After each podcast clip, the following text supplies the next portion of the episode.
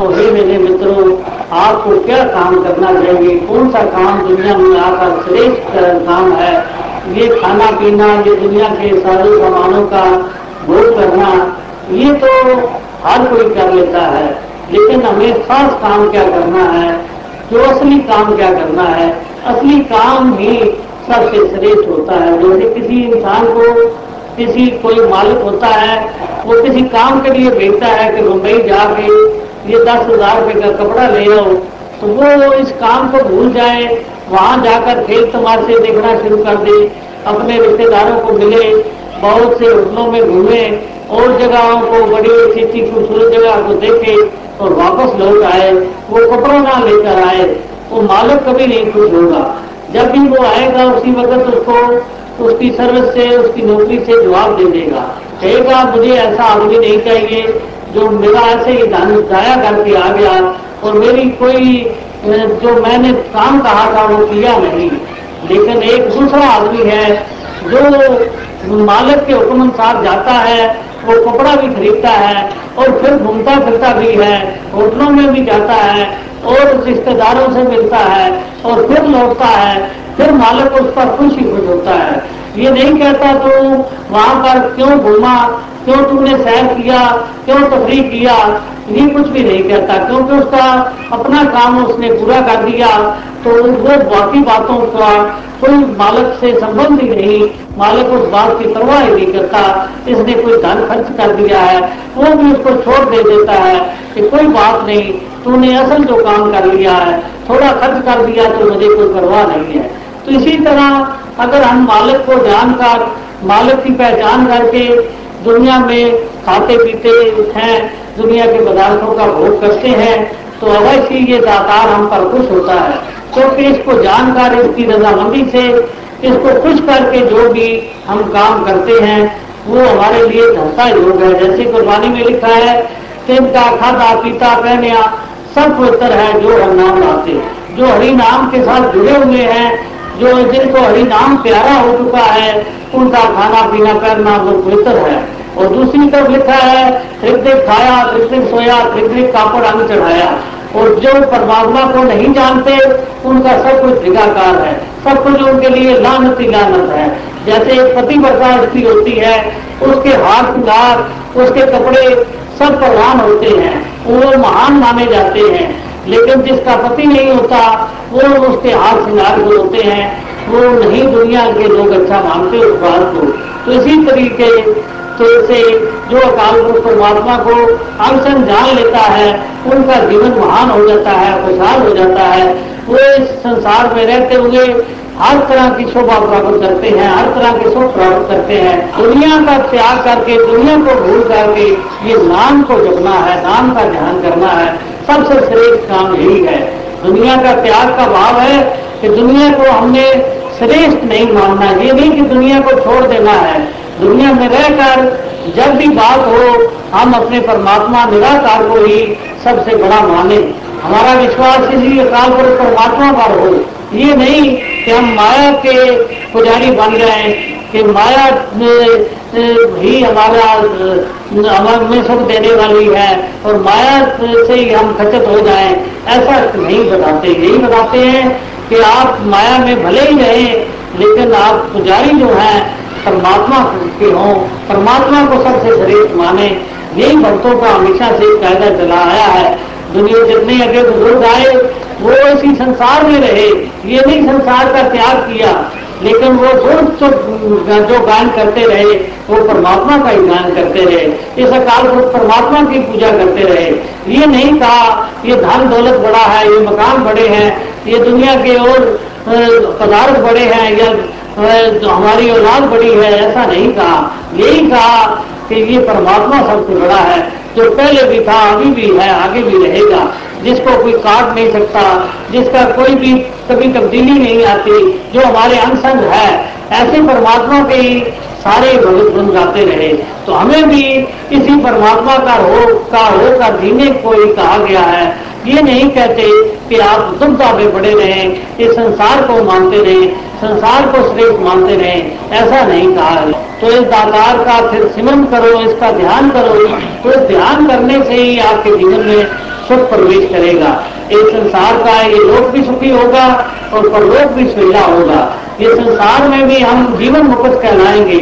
हमारे अंदर ऊपर कोई भी बंधन बाकी नहीं रहेगा। हम आज़ाद ख्यालों वाले बन जाएँगे। हमारे कोई रास्ते में कोई रुकावटें नहीं बन सकती। जैसे दुनिया में आज वह भ्रमों में दुनिया पड़ी हुई है। कोई दिनों से डरता है, कोई चित्तों से डरता है, कोई वारों से डरता है। कोई कहता है कि मेरा रास्ता बिल्ली ने घेर लिया, कोई कहता है मेरे दरवाजे से कुत्ता बहुत पड़ा कोई कुछ, कोई सूरज को सलामे कर रहा है, कोई चंद्रमा को बोल रहा है। तो ये सब बातें भगत नहीं मानते, भगत इनसे ऊपर उठते हैं। भगत कहते हैं कि ये तो परमात्मा की रचना है। हम रचना के पुजारी नहीं है, हम तो राजक के पुजारी हैं, हम तो जो रचनहार है, इसके पुजारी हैं। क्योंकि इनको ऐसा ही भरोसा होता है कि जो रचनहार है वो तो कई रचनाएँ रच सकता है, वो कई चीज़ें बना सकता है, लेकिन रचना जो है कोई भी कादर नहीं बना सकती, परमात्मा नहीं बना सकती। जैसे एक कोई कलाकार होता है, जो मूर्तियाँ बनाने वाला, वो तो अनेकों मूर्तियाँ कर सकता है। वो एक से एक बढ़िया मूर्ति बना सकता है। वो उसको कितनी मूर्तियों मूर्तियों को आर्डर दें, वो मूर्तियाँ घटना शुरू कर देगा, वो हमें बना देगा। लेकिन हम दस बीस मूर्तियों को सामने रख के कहे कि आप एक बना मूर्तियाँ बनाने वाला कलाकार बना दो। वो मूर्तियों में समझता नहीं है कि वो एक कलाकार को बना सके। वो कलाकार नहीं कर सकती। तो इसी तरह जो परमात्मा है, ये तो ऐसी कई दुनिया आबाद कर सकता है। ये ऐसे कई मनुष्य बना सकता है। ऐसी और सूर्य, चाँद तारे बना सकता है। इसमें ये समृद्धता है। लेकिन हम इंसान कहें कि हम भगवान बना लेंगे। ऐसा होना नामुमकिन है। भगवान स्वयं है। भगवान हमारे बनाए से नहीं बनता। लेकिन दुनिया आज भूल में पड़ी हुई है। दुनिया ने आज भगवान भी बनाने शुरू कर दिए हैं। तो ये बहुत ही एक अज्ञानता वाली बात है। जो हमें बना रहा है, हम उसको बनाए, ऐसा कभी हो नहीं सकता। बाप तो बेटे को पैदा कर सकता है, लेकिन बेटा कभी बाप को नहीं पैदा कर सकता कि मैं बाप को पैदा करूँगा। तो ये नामुमकिन सी बात होती है। तो लेकिन परमात्मा को हमने इससे भी छोटा दर्जा दे रखा है कि हर कोई इंसान अपने अपने परमात्मा घर के आप ही उसी की पूजा में पड़ा हुआ है। ये कितनी हम भूल करते हैं। इससे हमारा ना इस संसार में हमें सुख मिलेगा, ना आगे कोई कल्याण होगा, क्योंकि गलत बात करने से उसका गलत नतीजा होता है। कोई भी दुनिया में एक जिला का कलेक्टर या डीसी होता है तो उस डीसी के मुकाबले में दूसरा डीसी कोई बन जाए, वो डीसी कभी भी बर्दाश्त नहीं कर सकता कि मैं इसको वही जगह या वही स्थान दे दू। वो उसी वक्त उसको दूसरे को जो नकली बना होता है, उसको पकड़ाने की कोशिश करता है। उसको अरेस्ट करा देता है। तो अपने सामने वो बर्दाश्त नहीं कर सकता। और जो भगवान एक है, सबका राजक है, हमेशा से है, ऐसे परमात्मा के मुकाबले में हम अनेकों परमात्मा बनाकर उनकी पूजा करें तो ये भगवान कैसे बर्दाश्त करेगा? अवश्य हमें कई किस्म की सजाएँ देगा दुखी करेगा, क्योंकि हमने उसको बनाया जो दुनिया का बनाने वाला है। तो ये सकारात्मक परमात्मा को जानकर आप भी इसकी आराधना करो, इसका जाप करो। चाहे कोई फौज में है, चाहे कोई बिज़नेस में है, चाहे कोई और कोई नौकरी करता है, कहीं भी कोई सफ़र में है, हर वक्त उसको एक ही बात की लगन लगी रहती है कि ये दादार अंग मुझे मिला है, मुझे सुख प्राप्त हुआ है। वो दूसरों को भी यही आवाज़ें देता रहता है।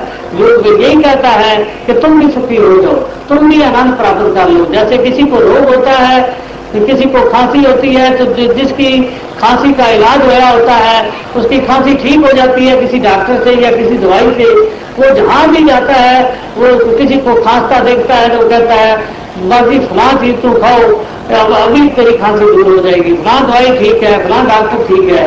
वो इसी बात का प्रचार करता रहता है। जिसको ये सर्व सुख प्राप्त हो जाता है, हमेशा का सुख प्राप्त हो जाता है, वो कभी चुप रह ही नहीं सकता। वो हर जगह पर, जहाँ भी उसको वक्त लगता है इस अकाल पुरुष परमात्मा के गुण गाता है और दूसरों को यही प्रेरणा देता रहता है। तो आज जो ये संगत बढ़ रही है, ये जानकारी सब जगह दुनिया के कोने कोने में आगे आ रहे हैं, वो सब भक्तों का नतीजा है। भगत ही ये दिन रात झंडोरा पीटते हैं। भगत जो होते हैं वो ही जो उनको सुख मिला है, उसका वर्णन करते हैं। तभी उनको ये ज्ञान मिलता है। ऐसी भक्ति भावना से, हम संसार से पार कर सकते हैं। ये भक्ति भावना अगर हमारे में नहीं आई तो हम संसार से कभी पार नहीं कर सकते। चाहे हम कितने दुनियावी के ही हमारे गुण हों, लेकिन उन गुणों के बदले में हम इस संसार से नहीं तर सकते। संसार से तरा जा सकता है। तो ये जब हम सदगुरु के भगत बनते हैं तो सभी दुखों का फिर नाश हो जाता है। कोई दुख हमारे जीवन में बाकी नहीं रहता। हर एक दुख जो है, वो कटे जाते हैं। चाहे वो शारीरिक रोग हो, चाहे आत्मक रोग हो, इन रोगों का सदीव काल के लिए नाश हो जाता है। तो ऐसे नाम को नेता कभी रहे, याद करते रहे जो गुणों का खजाना है, जहाँ से गुण गुण हमें प्राप्त होते हैं। तो ये गुण, गुणों वाली चीज़ों का ही हमें, हमने संग्रह करना है। हमने जो दूसरी चीज़ें नज़र आती हैं, उसको हमने फेंक देना है इधर उधर कर देना है। जहाँ से हमें गुण मिलता है, उस गुण गुण को ग्रहण करना है। जैसे कोई एक सोना पड़ा होता है किसी गंदगी में तो हम कभी भी उसमें कोई ऐसा शर्म नहीं महसूस करते, हम गंदगी में क्यों हाथ डालें? हम उस सोने को उठाने के लिए उस मल मूत्र में भी हाथ डाल देते हैं और उसको निकाल लेते हैं, क्योंकि हमें पता होता है कि ये बहुत कीमती चीज़ है, ये बहुत अमूल है।